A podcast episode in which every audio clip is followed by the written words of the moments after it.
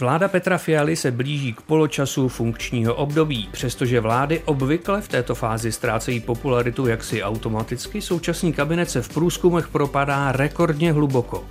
Je Petr Fiala špatný premiér?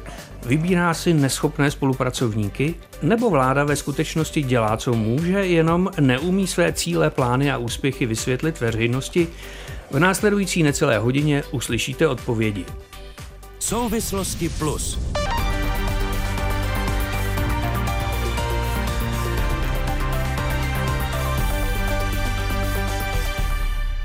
Ve studiu vítám ekonomickou analytičku Českého rozhlasu Janu Klímovou. Dobrý den. Dobrý den. Moderátora satirického pořadu Šťastné pondělí a politického komentátora Seznam zprávy Jindřicha Šídla. Dobrý den. Pěkný den. Politologa Lukáše Valeše ze Západočeské univerzity a Newton University. Dobrý den. Hezký den. A také ekonomického a politického komentátora a spolupracovníka Českého rozhlasu Petra Holuba. Dobrý den. Dobrý den. Do diskuse jsme zvali zástupce stínové vlády Hnutí Ano, které chápeme jako přirozené a povolané kritiky koaliční vlády. Zvali jsme jich postupně osm, jejich členů ani jeden pozvání nepřijal. Škoda. Průzkumy jsou k vládě Petra Fialy velmi kritické, na tom se asi shodneme, ale pane Valeši, začněme třeba u vás. Zajímalo by mě, jestli považujete ty špatné výsledky vlády za opravdu fatální, tedy za něco, co není jenom jaksi splozeno tím stádiem ve funkčním období? Ano, já je skutečně považuji za fatální. Myslím si, že to slovo je zcela na místě, protože, eh, jak jsme říkali, blíží se polovina volebního období, což by znamenalo taky, že vláda by měla ty nejkontroverznější nebo věci s největším dopadem eh, mít už za sebou. A tahle vláda eh, dělá něco jako chytrá horákyně 2.0, protože ty největší úkoly, především sanace veřejných rozpočtů, zejména státního, eh, to znamená taky zvyšování daní a další nepopulární věci jsou teprve před ní a už teď vlastně po roce a půl je takto nepopulární. Čili zatímco u většinou to bývá na konci těch vlád, tak tady už jsme po roce a půl a to opravdu signalizuje, že něco není v pořádku. Pane Šídlo, myslíte si, že ta vláda je nepopulárnější, než by měla být skutečně? No, Máme na to jeden průzkum od CVVM, z toho vycházíme všichni. Je možná zajímavé vzít si i další průzkumy. A tím já nechci tu vládu nějak hájit. Já si myslím, že vládne hůř, než její voliči z podzima roku 2021 očekávali. A je taky otázka, jak velká byla ta očekávání, jak byla naplnitelná.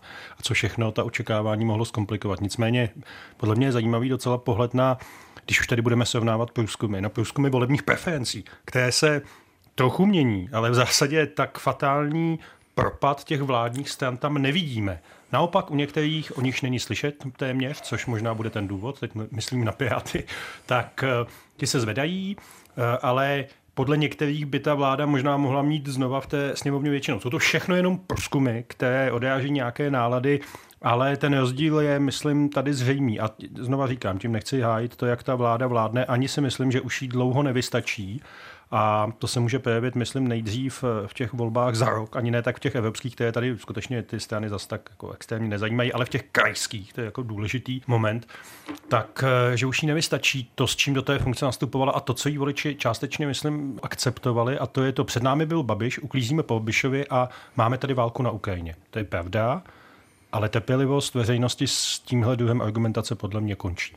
Jano, vy jste ekonomická analytička, možná, že byste mohla odpovědět na stejnou otázku. Považujete tedy propad preferencí vlády Petra Fialy za skutečně vážný a můžete odpovídat z hlediska své profese, tedy z toho ekonomického hlediska? Tak eh, vážný to eh, určitě je, eh, jenom k tomu, co říkal Jindřich, že třeba ty volební preference neklesají tak rychle. Já si třeba myslím, že je to dané i tím, že spousta voličů té současné pěti koalice prostě nemá jinou alternativu, jo? protože ke komu byste se tedy vlastně přiklonil nebo ke komu byste přešel. Takže to si myslím, že tam může hrát roli a to, že je vláda nepopulární, můj názor je, že podobný že prostě to jde strašně pomalu, to, co jsme od ní očekávali. Určitě jí můžeme omluvit tím, že loňský rok prostě ztratila, protože to byla strašná situace, kterou nikdo nemohl očekávat a myslím, že kdybychom se podívali do okolních zemí, jak to zvládali vlády tam, tak to teda taky nebylo nic voňavého. Takže možná ještě s většími důsledky, než to do značné míry nic nedělání té vlády tady, že se toho za stolik nepokazilo. Třeba jako se mohlo v Polsku, v Maďarsku, ale myslím si, že třeba i v Rakousku nebylo všechno úplně nejlepší. A, e, ale teď už si myslím, že každému prostě dochází trpělivost, protože to, e, co tady pořád ještě velká část lidí, byť je nespokojená s tou vládou, e, tak ale pořád od ní očekává vlastně to třeba ozdravení veřejných financí, boj s inflací, což jako znamená nepopulární zásahy ale ty prostě pořád nepřicházejí, takže už jsou všichni netrpěliví. Jak říká Jana Klímová, všichni už jsou netrpěliví. Petře Holubé, eh, souhlasíte s tím a dokázal byste říct třeba, který ministr či ministrině je podle vás na tom tak špatně, že by měl být odvolán? Prostě jste nejvíce netrpělivý s někým z vládního týmu? Tak eh, také jsem netrpělivý. On vlastně v tom je asi ten vztah veřejnosti k této vládě dobře vyjádřen obecně to, že vláda neustále slibuje reformy, hlavně tedy na záchranu rozpočtu, na záchranu důchodového systému, vlastně měly být už koncem února podle těch prvních verzí nějakým způsobem navrženy. Teď máme eh, termín polovinu května. To ovšem znamená, že ta vláda se pořád nemůže nějak hodnotit.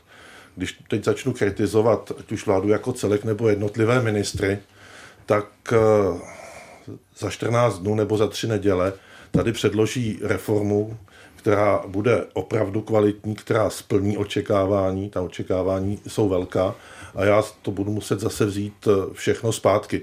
Takže to, že je vláda kritizována, to je v Česku přirozené, kritizována je každá vláda, ale ten skutečný důvod, že ta vláda to udělala špatně a že už to nenapraví, ten budeme mít nejdříve za měsíc, když to tak řeknu. E, právě proto se těžko hodnotí ti jednotliví ministři. Samozřejmě je spousta ministrů, u, u kterých člověk zná v úvozovkách e, pouze jméno. Pokud tak, vůbec? Já jsem si je napsal, takže já... Taky jsem si některá jména poznamenal. takže já je znám. A třeba ministra životního prostředí Petra Hladíka zase nemá smysl hodnotit, protože tam pár měsíců. Vladimíra Balaše také ne, protože tam byl pár tam skoro není. Ano, byl tam jenom pár měsíců. Takže koho vlastně hodnotit? Popravdě řečeno, na tuto otázku, kterou jste položil, mě jako první napadne Vlastimil Válek, tedy ministr eh, zdravotnictví, protože u toho zdravotnictví by člověk čekal, že bude nějak konsolidováno po covidové pandemii a my jsme teď neustále konfrontováni s nedostatkem léků, které jsou třeba i pro velmi vážné nemoci.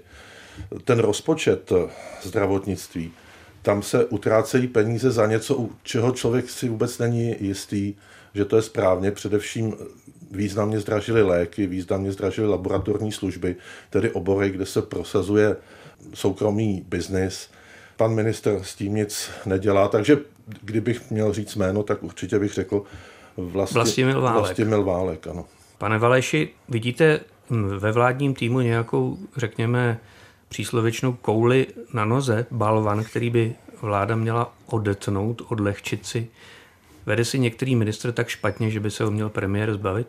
No, já se obávám, že velká část ministrů si vede velmi špatně a tady bych s předřečníky nesouhlasil, že nemáme žádná data pro posuzování té vlády. E, ta vláda přeci slibovala, s ní vyhrála celá správně volby, že přeci má perfektní plán na uzdravení veřejných financí, zejména státního rozpočtu.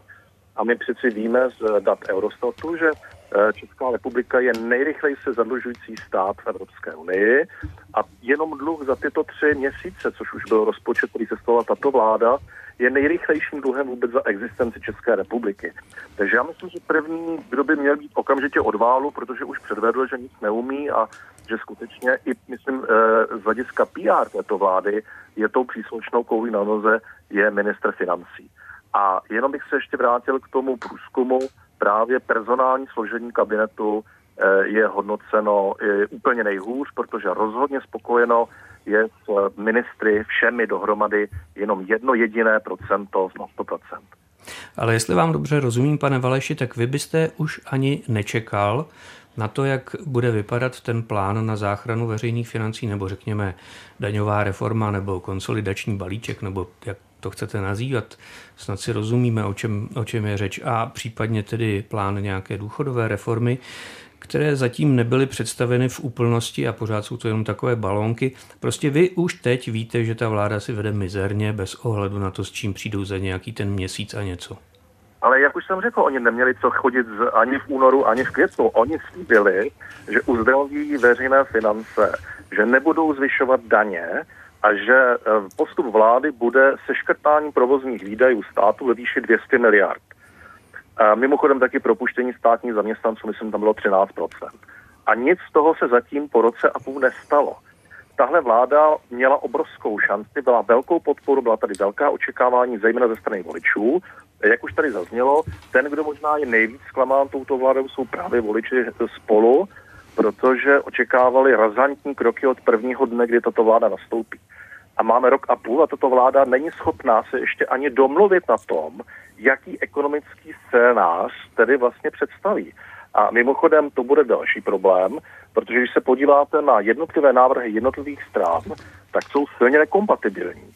Od progresivního zdanění u lidovců přes třeba většího zdanění eh, těžby nerostných zdrojů u pirátů, až po návrhy na zvýšení DPH, které jsou skutečně jako z jiného světa, protože i pravicoví ekonomové se shodují na tom, že tyto návrhy na zvýšení DPH výrazně pomohou dalšímu růstu inflace.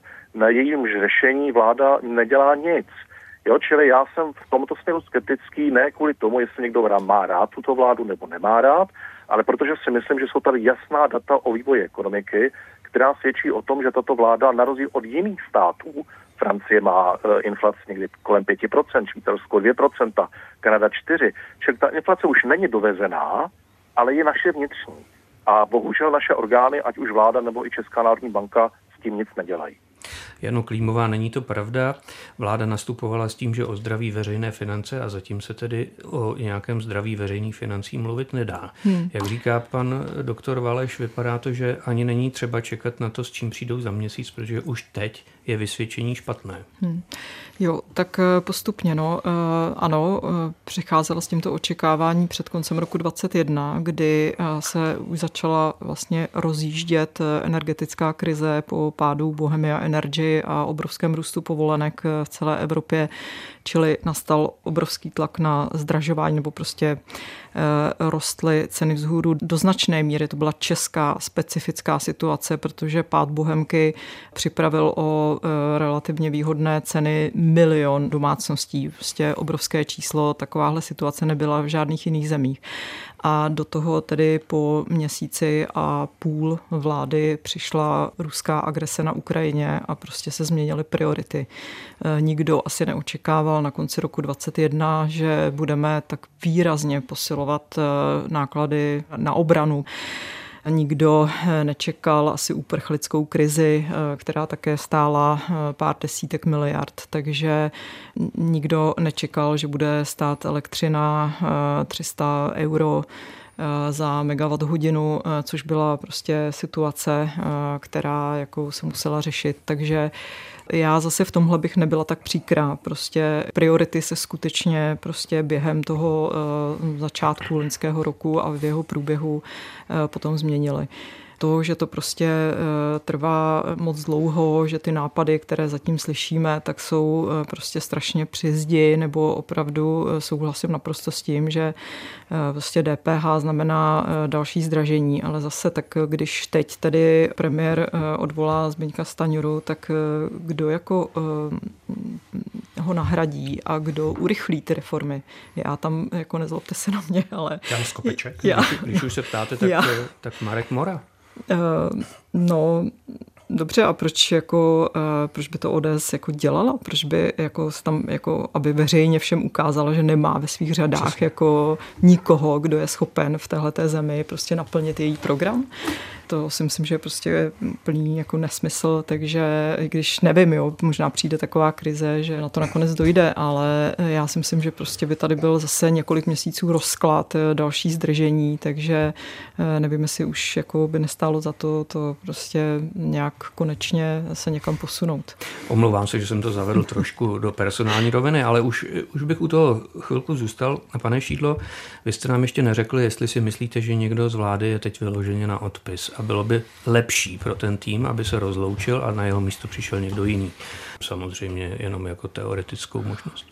Já nechci nikoho odvolávat. Jasně, já myslím, že Zbigněk Stanuje prostě nevyzařuje to, co v takovéhle situaci by člověk od ministra financí čekal, to znamená nějaký jako leadership. To on prostě nemá, on to, co myslím celkem zvládal jako předseda poslaneckého klubu, tak to je ministerské funkci, že on je lídr těch reform a ví, co má dělat tak to z něj nevyzařuje. Já si pamatuju, Miroslav Kalousek před 10-12 lety působil skoro až jako sadista.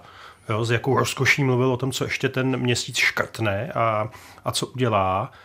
Ale bylo z něj trochu cítit, jako, že ví, co dělá. Jo, Zmínka stanuje, ne, nechci říct, že neví, co dělá, ale každopádně to dobře skrývá. Ale já chci říct jednu věc, tady jako mluvíme o jako té potřebě reform, jo, ale to je přece věc, která, pokud to dáváme do souvislosti s popularitou vlády, tak to jako není tak, že oni udělají nějaký krok za 14 dní je hotovo, e, začne být lépe a popularita té vlády a těch jednotlivých stan půjde nahoru naopak.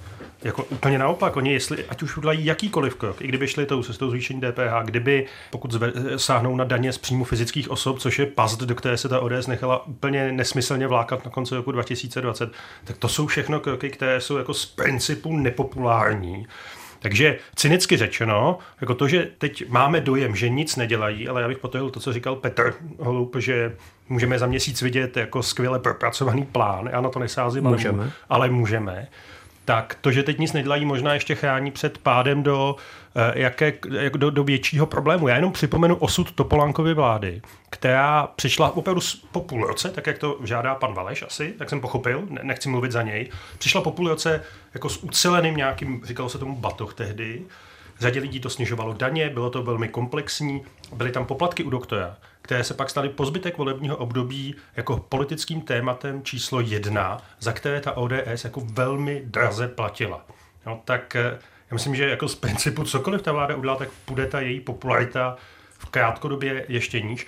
A vzhledem k tomu, ono není to rok a půl od toho, co nastoupili, není ještě půlka volebního období zdaleka, je rok a půl od voleb, jo, dva a půl roku do těch dalších, tak ale toho času jako zbývá už poměrně málo, to je pravda.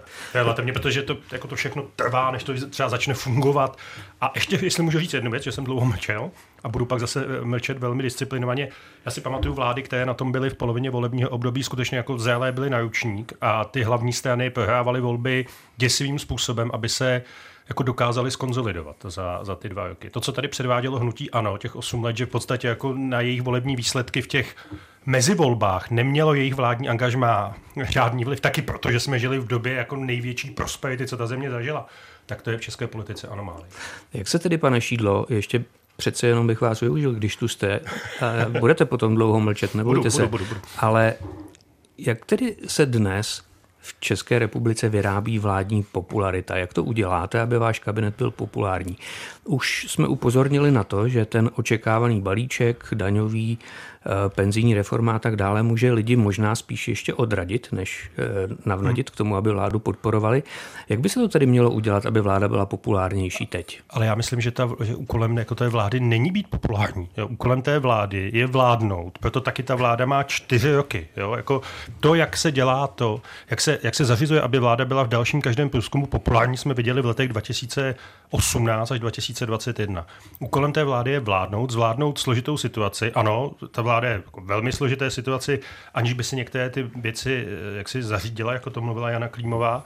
No, a pravděpodobně ty vládní strany, protože vláda je jenom složená z těch stran, jako musí být připraveny na to, že prostě za to zaplatí nějakou daň v těch volbách, které v těch volbách, řekněme, druhého řádu, ale dovedou tu zemi někam a voliči o tom rozhodnou po těch čtyřech letech. Já myslím, že jako vláda, která se začne ohlížet na výsledky průzkumu uprostřed volebního období, tak je vyřízená. To je možná otázka pro pana Valeše. Pane Valeši, Jindřich Šídlo, jestli jsem ho dobře pochopil, upozorňuje na to, že vláda se nemá starat primárně o to, aby byla populární, ale má především vládnout, má tu zemi někam posunout. Co když nás ta současná vláda přes všechnu nepopularitu posune někam, kde bude dobře být? Popularita, nepopularita voličí za to potom nakonec při dalších volbách odmění. To by bylo celá v pořádku a bylo by to skvělé a já bych byl první do té vlády Vatovska jako občan České republiky, ale když to vezmu zrovna u sebe, tak já jako příslušník střední třídy jsem o této vlády slyšel, že uh, sice přidá leckomus, ale vysokoškolským učitelům ne. Uh, moje účty jsou hubeny třetí nejvyšší inflací a jak už jsem řekl, schodek je za tři měsíce uh, rekordní skoro 170 miliard.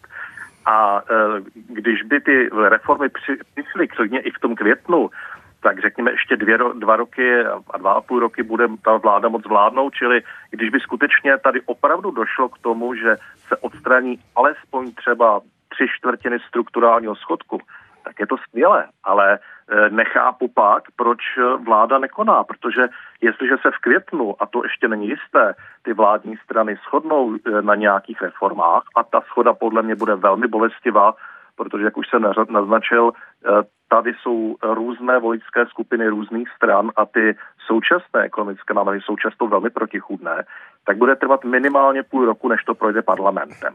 Čili už jsme na konci roku, téměř na konci roku 2023 a pak už jsou jenom dva roky. To znamená, eh, politická teorie říká, že v prvních dvou letech musí vláda dělat nepopulární kroky aby potom v tom zejména posledním roce slízl ta smetanu. A tady se právě uh, obávám toho, že ta vládla promeškala tu správnou chvíli, maximálně teda teď, ale není jisté, že to udělá. A pak samozřejmě uh, může klidně i hrozit pád kabinetu cokoliv, protože ta vláda prostě nesplní očekávání nejenom těch lidí, kteří proti ní dneska protestují, ale možná především těch lidí, kteří ji volili. Petře Holubé promeškala podle vás vláda tu příhodnou chvíli, aby udělala to, co je potřeba? Tak já si zase budu spíše provládní, aby tady někdo takový byl. Já si myslím, že vláda by mohla dopadnout na to čekávání dobře a to z toho důvodu, že my jsme teď v situaci, kdy máme za sebou eh, tři čtvrtletí recese. Máme za sebou největší, největší inflaci od počátku 90. let, kdy byla eh, ekonomická transformace. A do budoucna se tedy může situace jenom zlepšovat. My můžeme si představit, že za rok ekonomika poroste pěkným 3% eh, tempem, inflace bude také někde kolem těch 3% a vláda může vystoupit a říká, říkat, vidíte, naše moudrá politika způsobila, že ta hrozná krize, kterou způsobila předchozí vláda a navíc ruská agrese na Ukrajinu, dovezená inflace, tak my jsme ji byli schopni zvládnout. Si myslím, že to je opravdu dost velká šance a pokud se bude vláda chovat rozumně, tak ji ještě bude moci využít. Tady právě je trochu problém s tou sanací rozpočtu. To se asi nedá obejít, protože to je naprostá pravda, že Česko bylo snad jediná země, kde loni rostl státní dluh. Takže je třeba něco opravdu udělat. A ty balónky, které teď vláda pouští, tak to je opravdu hm, obtížné, zvláště pokud by byl člověk příznivec vlády, eh, sledovat. Ale to, to je samozřejmě řešitelný problém. Zrovna dnes mi to říkal jeden ekonom, nevím, jestli by chtěl být eh, citován, asi by bylo nejlepší, kdyby se udělal jeden krok, kterým by se opravdu ten deficit vyřídil ze dne na den. Stačilo by zvýšit o 2% daň z přidané hodnoty. Sice by se to mnohým nelíbilo, ale nemuselo by se dělat už vůbec nic a celý problém by byl ze stolu. V souvislostech plus hodnotíme vládu Petra Fialy. Diskutují Jana Klímová, Petr Holub, Lukáš Valeš a Jindřich Šídlo. Posloucháte Souvislosti plus. Diskuzi, která vnáší do problémů jasno. Poslechněte si je také na webu plus.rozhlas.cz, v aplikaci Můj rozhlas a v dalších podcastových aplikacích. Jano, existuje stále ještě rozumné a proveditelné řešení, jak odstranit rostoucí deficit státního rozpočtu a veřejných financí? Eh, no, tak, takže teď tady mám vysypat recept, ale dobře. Stačí říct, neexistuje. no, tak vzhledem k tomu, že ty takzvané mandatorní neboli povinné a kvazi mandatorní, čili téměř povinné výdaje jako na platy třeba a tak, Eh, tvoří víc než tři čtvrtiny eh, rozpočtu, tak eh, prostě bez reform, jako zákonů, na kterých to staví, tak prostě neuděláte reformu veřejných financí. Čili nelze se k tomu proškrtat prostě ani to udělat formou úspor ty úspory mají také nějaké limity. Já, co slýchám od politiků, tak je odhadují na nějakých 20-30 miliard třeba ročně, což eh, prostě je, je docela dost, ale nic to neřeší samozřejmě. Eh, další problém úspor je, že eh, vlastně neustále tady chceme větší služby od státu, ať už je to prostě tady rozdělování různých dotací, příspěvků na bydlení a, a tak dále. Takže i ta možnost prostě nějak radikálně osekat stát si myslím, že by vlastně také neprošla.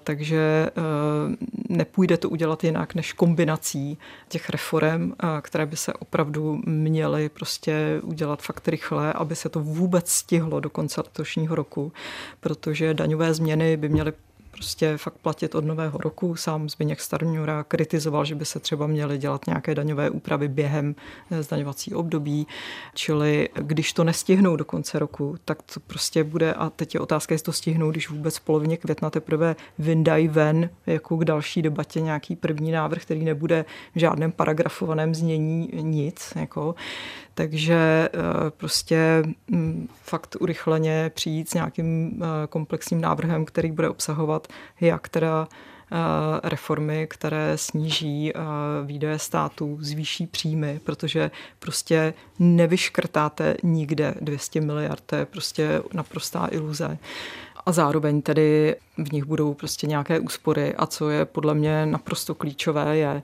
aby ta vláda fakt našla odvahu to prostě dobře vysvětlit, říct, proč se to dělá, jaké to má plusy, jaké to má mínusy a tam si teda nejsem jistá, že se tam někdo takový najde podle toho, jak zatím komunikují. My se k tomuhle dostaneme, ale zaujalo mě, že jste říkala, že 200 miliard k těm se prostě neproškrtáte. Znamená to tedy, že vláda chtě nechtě musí zvýšit daně? Ano, prostě, ale ta otázka jenom zní, které ty daně. Jo. A e, já teda e, nevím, který ekonom říkal, že by stačilo e, zvýšit o 2% DPH. Já si myslím, že by to byl absolutní průšvih a navíc by to ani to, jako pochybuju, že by to přineslo 200 miliard. To si myslím, že je teda iluze. Jako. To by přineslo no. těch 70 miliard, o kterých je No, takže to stejně vlastně nic neřeší vzhledem k schodku 300 miliard a navýšení výdajů prostě na obranu a další věci. Pane Šídlo, proč je myšlenka zvýšení daní tak toxická, jak se často říká pro současnou vládu? Proč nemůže čestně přistoupit k mikrofonu a říci, situace je horší, než jsme předpokládali, tady zvyšujeme daně? Takový ten Reaganovský model jo, z Kalifornie, kde on to udělal někdy v 70. letech. No já úplně nesouhlasím s tím, že by to bylo jako toxické pro celou vládu. Jo, z těch pěti vládních já stran. Já jsem myslel ODS No, přesně tak. Tak ano. No, protože to je ideologie. Jo. Jako já mám pocit, že ta ODS se občas, ne vždy, ne za všech okolností, prostě chová tak jako kdyby měla něco napsáno ve stanovách nebo, nebo kde, nevím kde, nebo ve spisech Václava Klauze a přesto prostě nejede vlak. Prostě oni se na konci roku 2020 rozhodli, že v koalici s ANO, v hlasovací koalici tedy s ANO a SPD sníží, nebo respektive ano, sníží daně při přerušení superhrubé mzdy.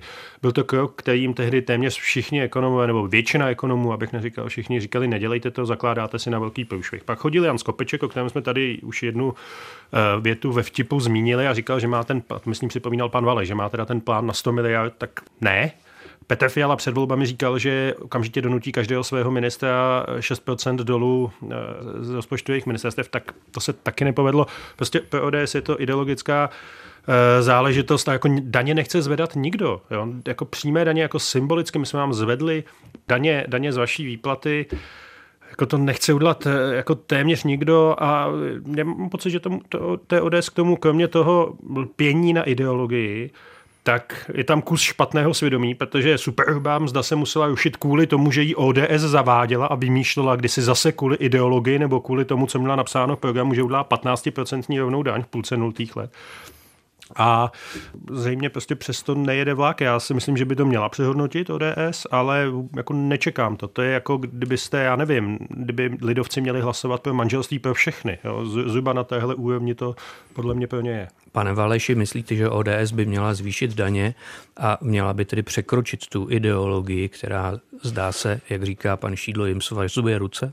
No, eh, vy tam mě jenom mrzí, že třeba pan premiér ještě v listopadu prosinci říkal, že daně nikdy nezvýší tečka. E, z mého pohledu by samozřejmě bylo ideální, e, kdyby ODS, tak jako to říkal pan Skopeček, ten dokonce hovořil o úspoře až 200 miliard z provozních výdajů, kdyby tedy ODS, má ministra financí, předvedla, kde ty peníze se škrtá.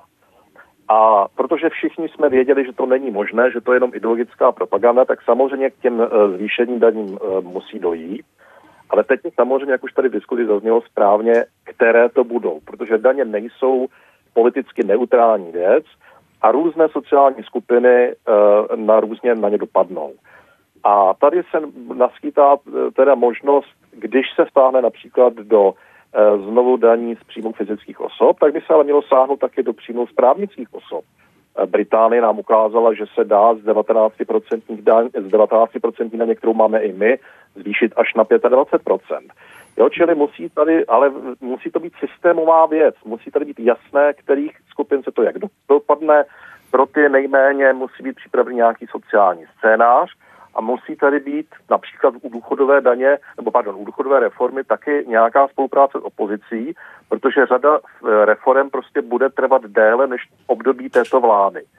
A myslím si, že jestliže by skutečně přišla ta vláda s nějakým racionálním, opravdu promyšleným systémem, ne ty jejich balonky a ne ta ideologie, kdy na aspoň teoreticky na konci toho těžkého tunelu bude to světelko, tak si naopak může tu důvěru získat, i když nás všechny to bude bolet. Ale všichni jsme si vědomi toho, že jestliže strukturální rozpočet už se nám dneska blíží 300 miliardám, na 300 miliard každý rok stát utrácí víc než přijímá, tak prostě ta změna je nutná. Ale musí se jak škrtat, tak potom i zvyšovat daně.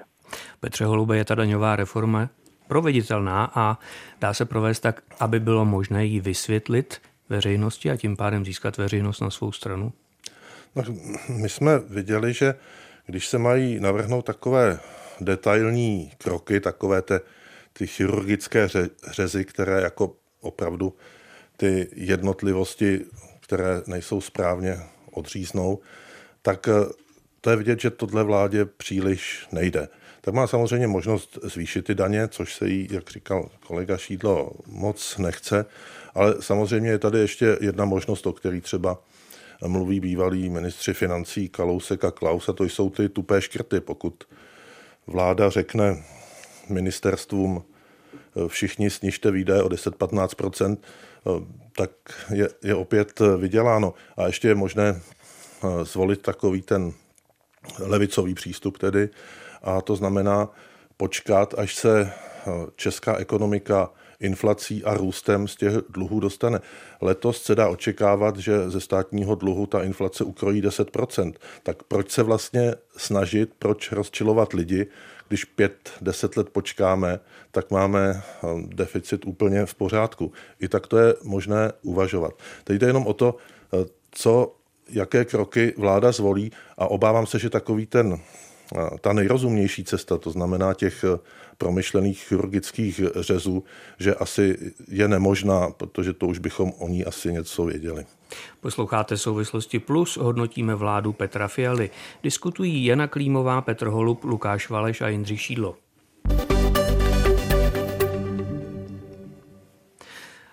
Pane Valeši, myslíte si, že je možné, aby vláda tedy ještě přišla s plánem, který by ji eh, v úvozovkách zachránil, tedy eh, uchránil by ji před volebním debaklem, který by mohl přijít na konci funkčního období? Já se přiznám, že nevím. Já jsem opravdu doufal, že eh, vláda využije ten rok a půl mnohem efektivněji, zatím se nic neděje. Nemůžeme to samozřejmě vyloučit, můžeme být optimisty, ale z politického hlediska opět bych připomněl, že ty návrhy těch jednotlivých stran vládní koalice jsou výrazně jiné. Jo, a e, samozřejmě touha pomoci a touha udržet se u vlády může být silnější než programové rozdíly nebo případné dopady na, na naše voličské skupiny, zvlášť, že řada těch stran vládní koalice by se sama už nikdy do sněmovny nedostala. Ale tady opravdu se obávám, že stejně tak dobře může dojít k tomu, že ty strany prostě nebudou schopné se shodnout. A to by samozřejmě mohlo zavánět i vládní krizi. Čili ano, šance tu jistě je, ale myslím si, že každý dnem slábne. Pane Šídlo, jak to vypadá s tou vnitřní kohezí vládního týmu? Je to pět nesourodých členů, anebo je to pět konstruktivních členů, více nebo méně? Zatím se to tvářilo spíš jako konstruktivních. Jo. Jedna z výhod té vlády, alespoň navenek, byla, že neobtěžovala veřejnost svými vnitřními neschodami. Jo. Eh, on to není jednoduché se dohodnout jasně v pěti, když já si myslím, že ve skutečnosti už jsou to skoro jenom tři. Jo. Protože jako, no, představa, že, že TOP 09 a, a lidovci půjdou do příštích voleb jako samostatně je do, myslím, těch, těm, tím sněmovních, jo, je, se, mi, se mi příliš nezdá.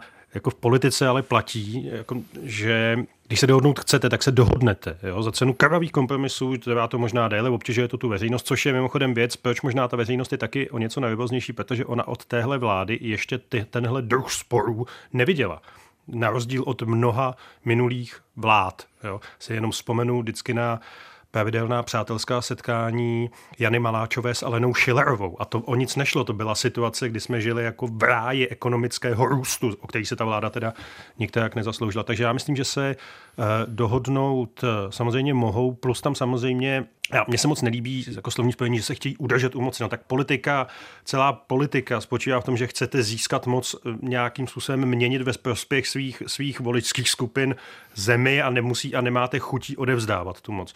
A vzhledem k tomu, že by jako jakýkoliv pád vlády tady jako žádná druhá vláda na obzoru není, to je první vždycky jako podmínka pro pád vlády, že existuje nějaká teoreticky jiná. Tak ta tady neexistuje.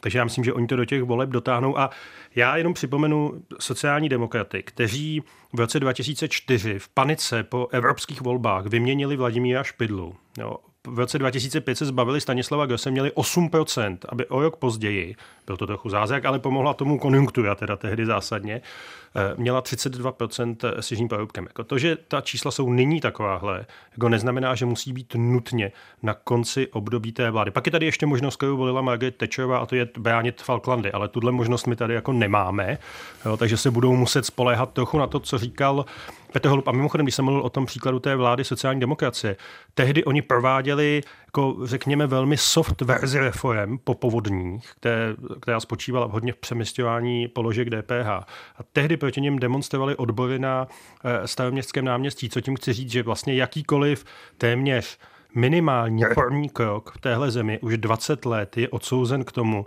že s ním to obyvatelstvo, zvlášť jako v době ekonomické krize, prostě bude přirozeně a samozřejmě nesouhlasit a bude to dávat najevo a bude se to objevovat i v těch průzkumech preferencí nebo v těch volbách eh, mimo ty hlavní. Ale v něch si to může objevit samozřejmě nakonec taky, samozřejmě to připouštím, ale mluvím o situaci časové, které jsme teď. Eh, Jano, znervozňuje vás, když se dočtete nebo zjistíte, že Mezi koaličními partnery panují eh, neschody, na jaké jsme nebyli dlouho zvyklí, že si dovolí vystoupit jeden z koaličních poslanců nebo ministrů a řekne, že je zcela proti tomu, co chce jeho kolega ve vládě? No já jako zatím tady z té vlády, jasně, tak je to prostě pět stran. Eh, některé z nich mají opravdu eh, odlišné programy, ale zase mají jinou sílu v té pěti koalici a, a podle toho eh, se třeba chovají. Jo. Na to, jak tady, myslím, že Jindřich zmiňoval jako odlišný program Pirátů, tak ale Piráti nedělají problémy jo, v pěti koalici. Jsou si vědomí toho, že když tam nebudou, tak vlastně se nic neděje. A pro mě třeba jsou neviditelní trochu, pro mě je to trochu zklamání. Čekala jsem od nich větší větší energii, jako, kterou přinesou do vlády, ale třeba ty jejich preference zrovna eh, zdaleka nejsou tak eh, špatné, jo, co jsem viděla. Jo, možná právě proto. Ale, takže, ale to, že eh, jako někdo řekne nějaký svůj názor jiný, mě to zase tolik neznervozňuje. Ano, já teda, co mám třeba informace o tom, jak zatím probíhá to vyjednávání třeba právě o těch daňových otázkách, já tam teda vidím obrovskou vůli najít nějaký kompromis. Jo. A, a ne tak, jako, že prostě tak to tady jako rozbijeme, Zvalčujem. protože je, jako tady naprosto souhlasím s Jindřichem, jako, a jaká je ta alternativa? Jako, to si myslím, že si uvědomují jako všichni, že prostě ten krok B eh, tady není a, eh, a nikdo z nich prostě nemá takovou sílu, aby to jako převálcoval, takže Eh, já spíš jako to hodnotím tak, že eh, tam prostě vidím eh, vůli se dohodnout a jako udělat to pokud možno nějak dobře, aby byly vidět nějaké výsledky. Vláda se v tichosti snaží přijít na kompromis, udělat to, co je potřeba, udělat to dobře. Je to možné, pane Valeši? Věřil byste tomu? Tak možné, zvlášť české politice, je úplně všechno. Já, ta, ta moje skepse spíš pramení z toho, že opravdu ten čas rychle ubývá a zatím nemáme žádné hmatatelné výsledky úspěšné vládní politiky, spíš naopak.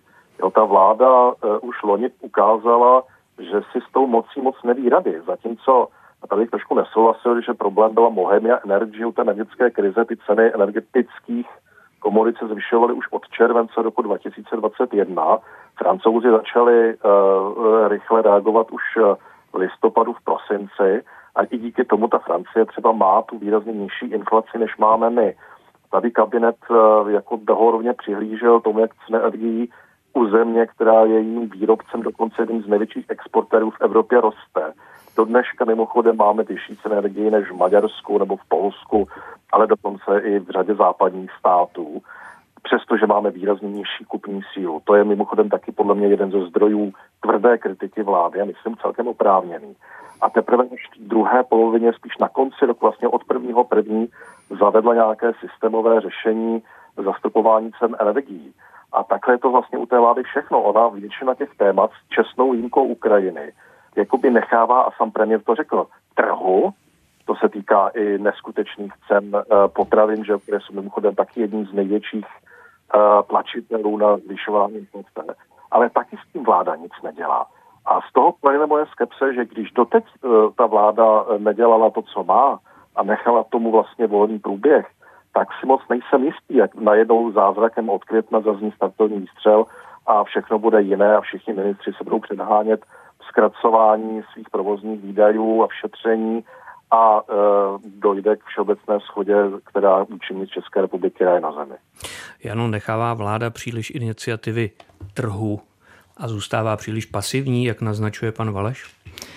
Eh, no, já úplně nesouhlasím s tím, že Bohemia Energy neměla vliv, eh, protože já si myslím, že to byla opravdu eh, naprosto extrémní česká situace, že prostě takové množství obyvatel, domácností přešlo na spotové ceny na podzim. To si myslím, že se nestalo prostě nikde a e, i tedy energetici sami e, se domnívají a ekonomové, že e, pád Bohemia Energy zvýšil ceny v Česku nebo tu cenovou hladinu tím, že přešli vlastně na spoty.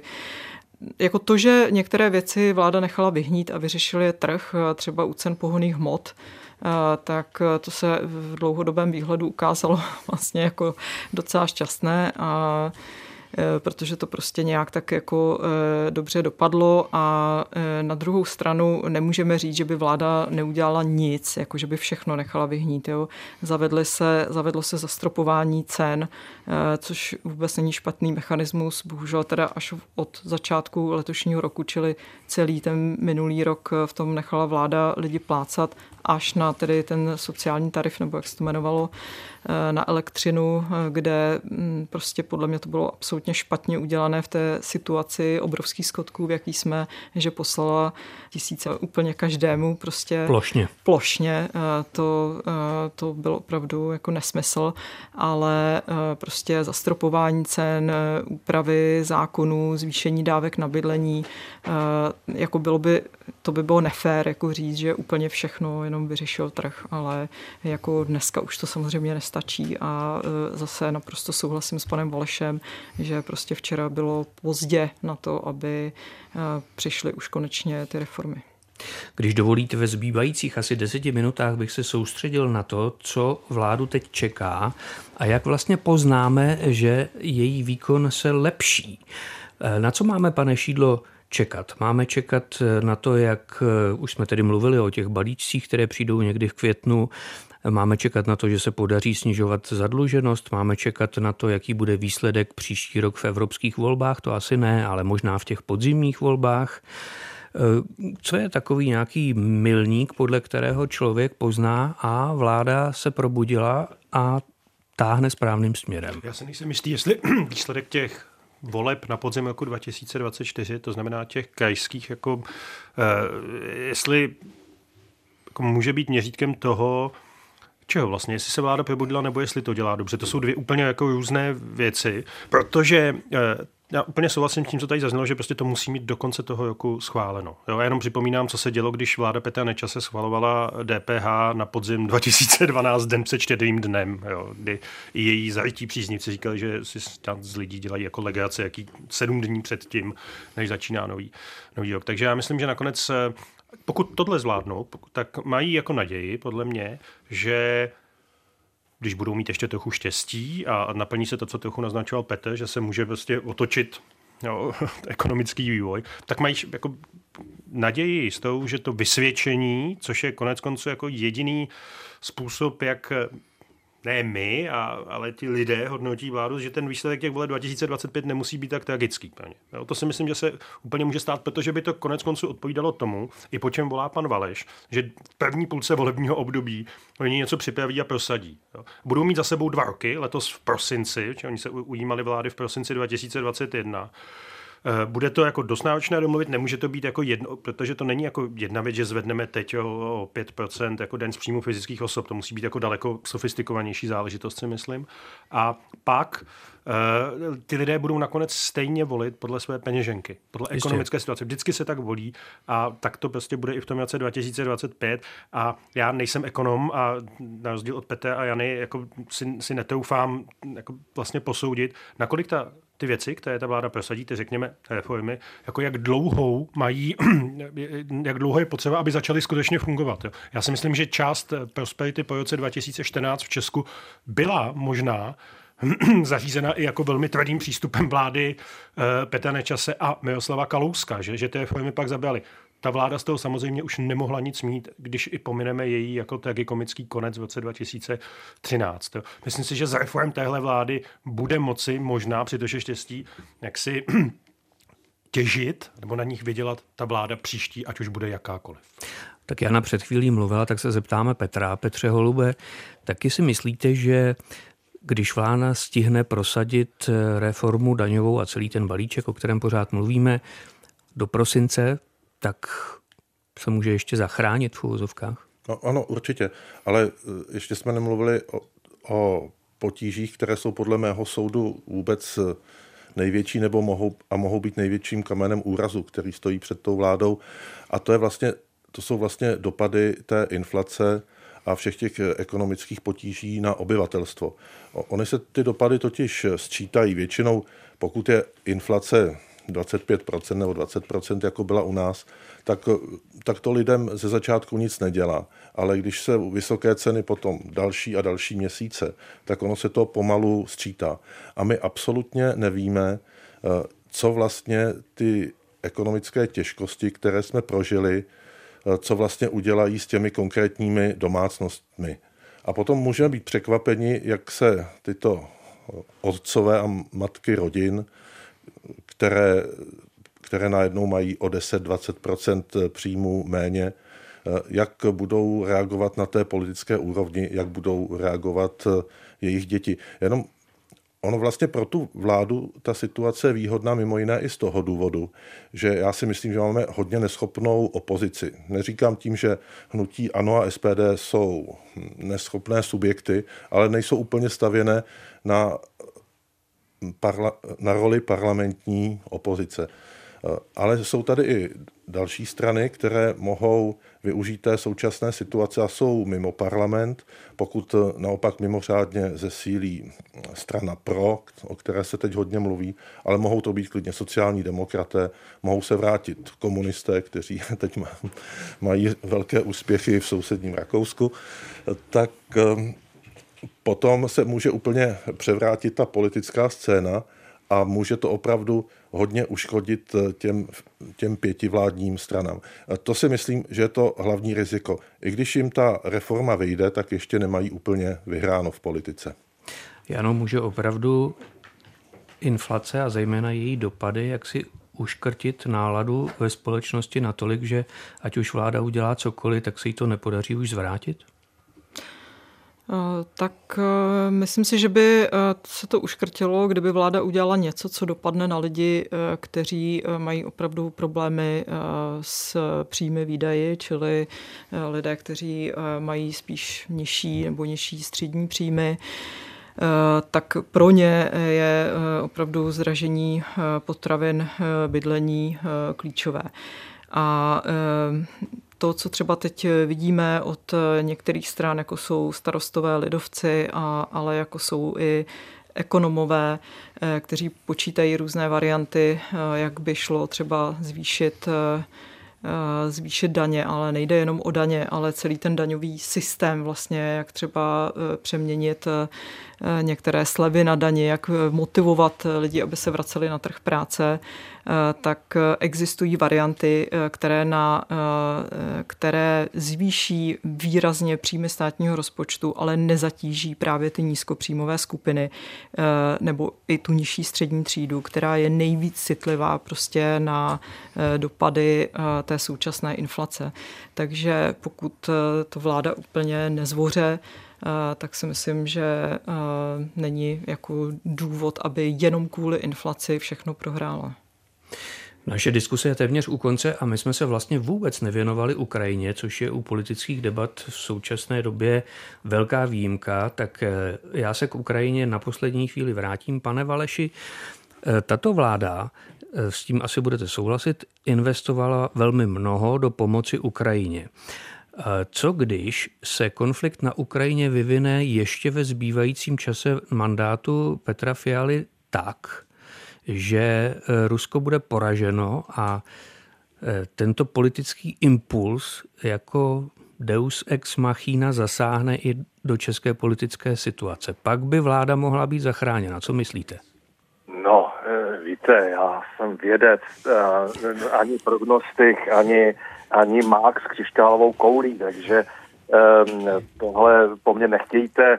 Eh, já jsem trošku skeptický, protože podle i reakcí našich západoevropských spojenců i podle reakcí v Americe z jedné strany republikánské strany se spíš obávám, že už se víceméně počítá s tím, že dojde k nějakému modu operandi, uvidíme, jak se bude vyvíjet teď ta slibovaná ukrajinská ofenzíva, ale že by došlo k osvobození ukrajinského území, to se obávám, že už je dosti nereálné. A naopak tím, jak se blíží americké volby, s tím, jak pravděpodobně eh, za republikány bude kandidovat Donald Trump nebo i pan uh, floridský guvernér, tak američané už prostě prohlašují, že to není jejich válka z velké části, vlastně to spojené, ale i Bidenová administrativa už se z té války vyvázat, čili já se trošku bojím, že jestli se nerozhodne v tomhle roce, vy vidíte podobně jako u těch razantních operací, tak se bude muset v těch příštích spíš ta, buď se ta válka stane vleklou nebo zákopovou, anebo se bude muset řešit, protože ta podpora západu spíš se bude omezovat. Ale nejsem expert na mezinárodní vztahy, já se držím českého rybníčku. Doplňuje politolog Lukáš Valeš. Já vám děkuji za všechny vaše názory i za čas, který jste věnoval souvislostem plus. Naslyšenou. Naslyšenou. Děkuji také Petru Holobovi. Naslyšenou. Děkuji. Jindřichu Šídlovi naslyšenou. Díky, nashledanou. A samozřejmě také Janě Klímové. Děkuji a naslyšenou. Děkuji za pozvání, nashledanou. Poděkování patří také vládě Petra Fialy, která přispěla velmi zajímavým a aktuálním námětem. Příjemný poslech dalších pořadů Českého rozhlasu Plus přeje Petr Dudek.